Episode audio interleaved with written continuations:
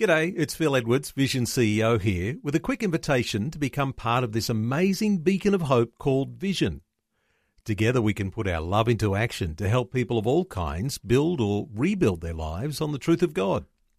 Please consider the part you can play during our upcoming Visionathon appeal, remembering that it's your support that makes Vision possible, including this podcast. Life, culture, and current events from a biblical perspective. 2020 on Vision. And it's a privilege to welcome onto the line today Charles Newington from Family Voice. How are you, mate? Yeah, good. Thank you, Matt. Thank you for the opportunity. Now, it has been alarming to see the increase of advertising. Uh, what are your thoughts on that, Charles? Well, I, I agree. I mean, we've we've been very concerned about it, and we've been concerned not just uh, about the increase, but about the targeting uh, on young men, particularly, and that the way in which the advertising is pitched is is is to target young men in sports betting. That's that's the growth industry. That's the section of gambling that's really growing in Australia at the moment. Mm.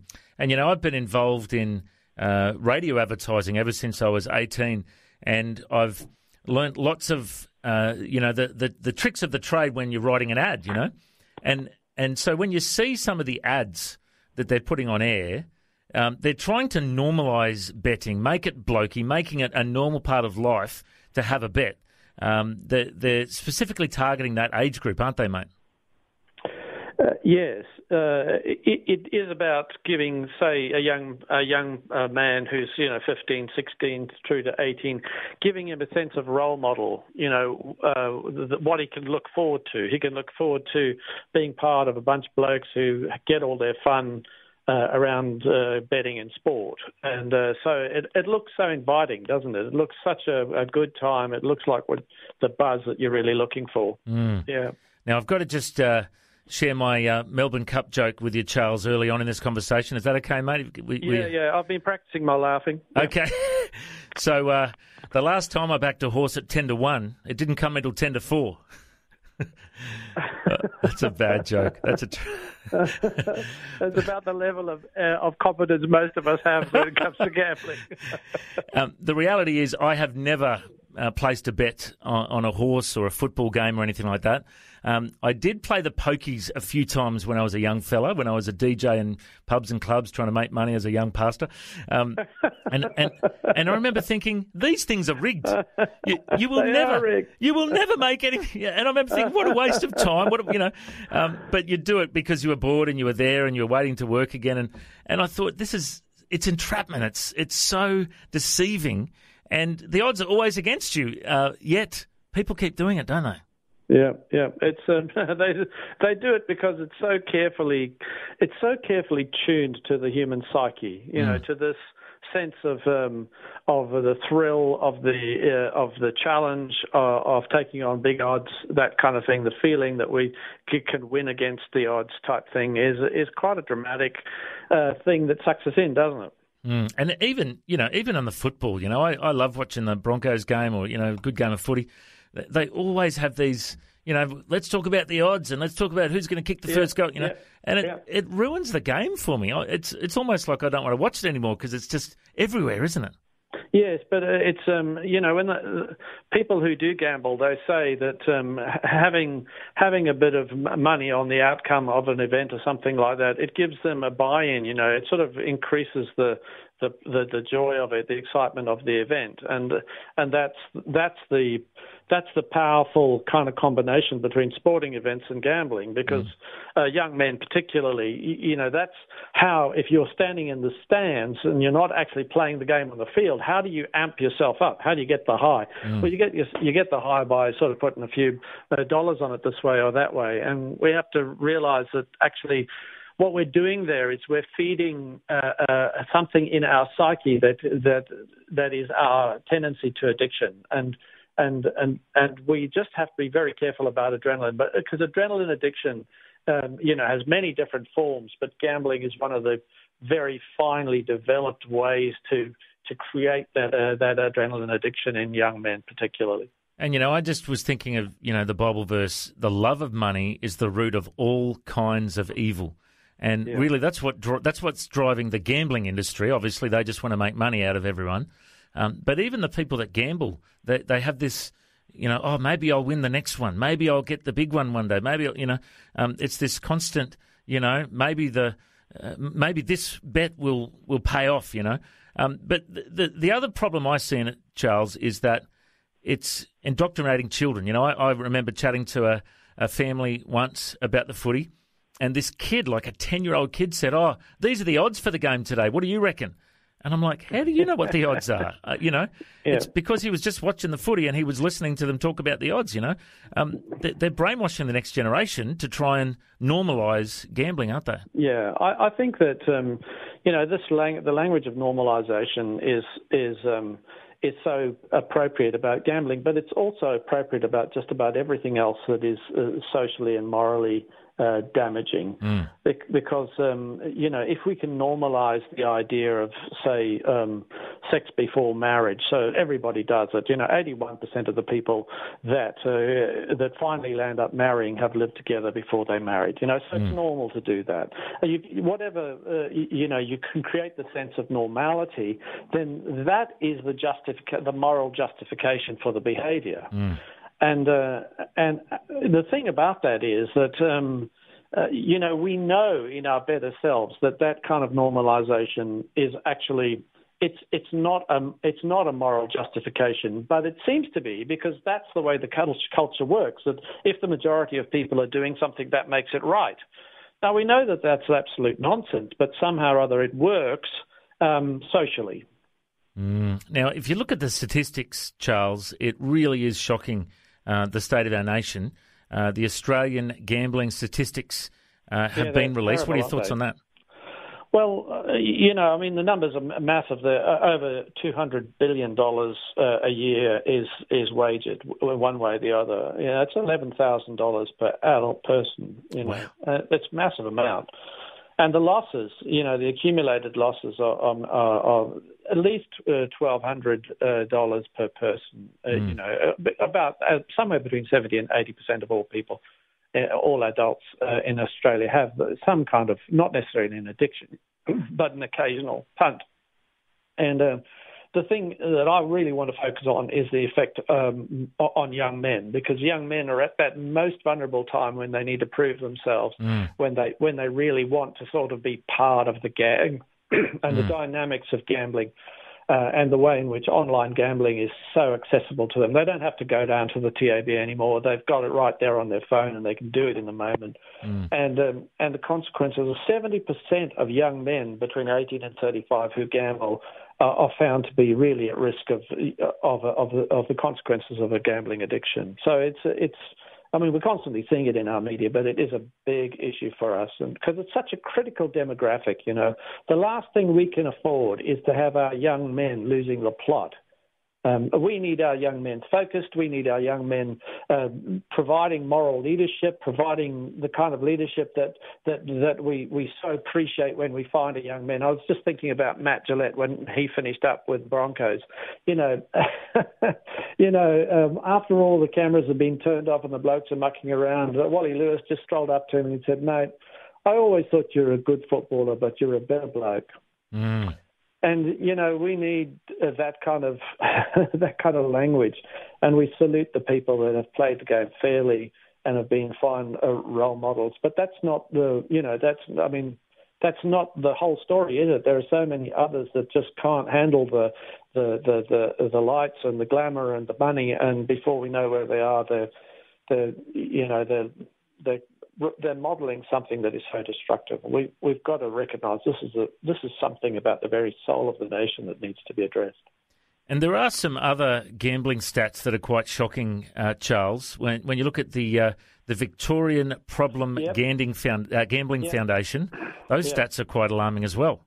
Well, it, it gives you the it gives you the social cost of gambling. You know, uh, you know that what what society would call the social cost cost of gambling. You can see that actually it's a spiritual cost that uh, they did this in uh, in uh, 2017, and their numbers uh, for a year or two before that were that there was two point the cost of gambling to family and relationships was 2.2 billion. Mm. So it, it, it has a major impact upon family breakdown. And 1.6 billion um, uh, cost on emotional and psychological issues like distress and depression, suicide, and, and violence that was arising out of gambling. That was gambling was nominated as a reason why people were depressed or suicidal or violent. And uh, then, of course, the financial losses, and uh, that's 1.3 billion dollars. Uh, that that that demonstrates the size of uh, how many households were impacted because of the gambling addiction. It just goes on like that, and loss of productivity, involvement in crime, and all these things. These are major things, and and and so the notion of gambling responsibly. There's only one way to gamble responsibly, and that's don't. Mm, mm. I've actually spoken to a number of men over the years who have, you know, gotten off their addictions now, and uh, a lot of them found help in their church and their men's groups, but also from Gamblers Anonymous. You yeah, know, similar yeah. to Alcoholics Anonymous or Narcotics Anonymous, Gamblers Anonymous, they get together, they've got a 12 step program, you know. Um, we do need to promote these organisations, these, these groups, don't we, mate? Yes, because the, the big problem is uh, is owning up to it. You know, so when you if you go to a group like that, then you're among people that know what what you're talking about. Yeah. You know, and and you start to hear them tell their story, and you kind of go, oh, that really resonates, and mm. and you you hear what's fixed uh, works for them. I know we've we've always got a we've got a time pressure on me, but one on us. But one of the things that's so fundamental in the scriptures here is the way in which fathers play a role in uh, preparing young men for life. Mm. And and um, uh, and you know, the, the, the, here we we start a group like Gamblers Anonymous because um, because strangely enough, we, we, we kind of, if we've got a problem that way, we go to the people that have had a problem and have found some sort of solutions. And actually, the home is the primary environment where one generation can help the next generation with the challenges of life. Mm. And, you know, a, a, dad can say to his kids, oh, mate, you know, don't drink paint. or whatever it is, you know, that the child is, is doing, because we can tell our story. Most of that's one of the things sometimes it's hard for young people to realise is that their their dads have made all those stupid mistakes before. Yeah, yeah. And it's it's so important to try to uh, build the kind of relationship, you know, fathers fathers to take the responsibility of building uh, relationships with their children because they are responsible for the emotional tone of the relationship. Mm. And that's one of the great tasks of fathering is to set the emotional tone of the relationship with children. Mm. And uh, that you know when you say what what's fathering about, that's one of the things. Set the emotional tone in the relationship with in the home, and especially between uh, between parents and children.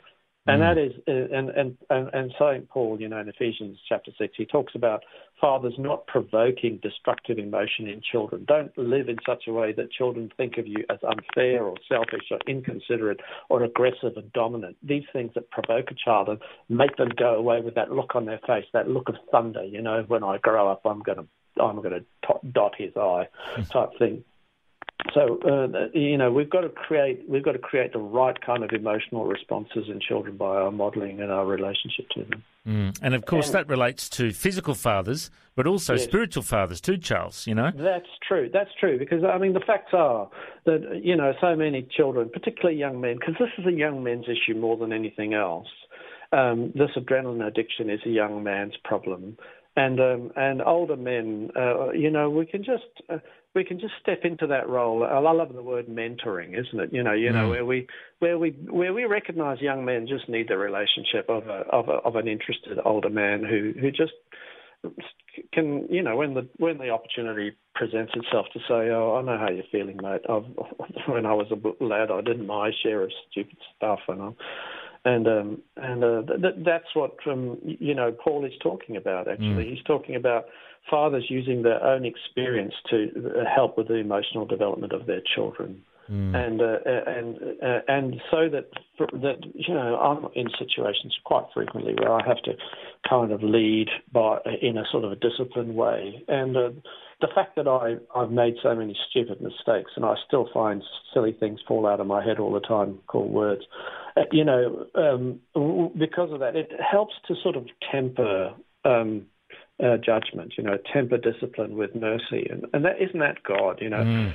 God is so merciful, you know, He is so merciful, uh, but He gets the balance just right because He knows we have to learn, um, we have to learn from our experience, uh, but without it destroying us.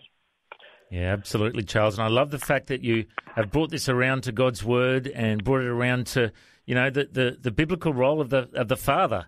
Um, you know, a healthy family, a healthy father will affect uh, the next generation, and a healthy spiritual father uh, will uh, will help mentor the next generation for those that are struggling in this area. And you know, it reminds me. Uh, years ago, I was involved with a, a Christian drug rehab called Sherwood Cliffs at Coffs Harbour, and they used to have an ad in the paper that had an old uh, drunken guy, homeless on the street with a long beard, you know, um, on some cardboard, you know, sleeping, and then it said, "You'd never see this guy on the beer ads." Sherwood Cliffs Drug Rehab, you know and yeah. it was uh, you, you, could appropriate that to the gambling ads. You'd never see this guy on the gambling ads, you know, because yeah. we know that this is what it leads to. You know, once you start making these. Uh, you know, you start giving into this addiction, it can lead to this, this, this, and this, and, exactly. and and look at all these stats you've shared with us today. It's it's a blight on our nation. It's uh, it's costing our nation so much in so many different areas. So yeah, Paul Paul talks about you know he this Ephesians six four says fathers don't provoke your kids but bring them up in the discipline and instruction of the Lord. Mm. And the, the, phrase the instruction of the Lord it, it, in its simplest form, it's the, it's the law of consequence. Mm. You know that our actions, our words, and our actions are like seeds, and the tendency is that they multiply. Mm. Mm. You know, so and good words multiply as well as bad words, and you know, good deeds multiply as well as bad deeds. But it's so isn't that so often the case that yeah. that, that, that, that the consequences of our actions seem to be at times way out of proportion with what we think the action was. We just think we did a little thing, you know, you know, but before we know where we are, you know, it resulted in a car crash and a, a dog getting run over and a bloke on a bicycle running into the creek. You know, all this stuff goes crazy um, because somebody got angry and uh, and uh, uh, and it was just a moment's road rage or. Mm. Uh, and and that's and but that's our life experience. We sort of say, you know, live within the rules, live within the lines, because when you step out of the lines, things can go terribly wrong. Well, Charles, it's always a privilege catching up. And if people want to find out more about Family Voice Australia, they can go to the website familyvoice.org.au. Is that the best one? That's the best one. Thanks, mate. And of course, you're on social media as well, and you're available to speak at uh, different events around the nation as well. I know you, you do a great job at that, Charles. Thanks for your time. God bless. Thanks, sir. Have a good day. Bye bye. Thanks for taking time to listen to this audio on demand from Vision Christian Media. To find out more about us, go to vision.org.au.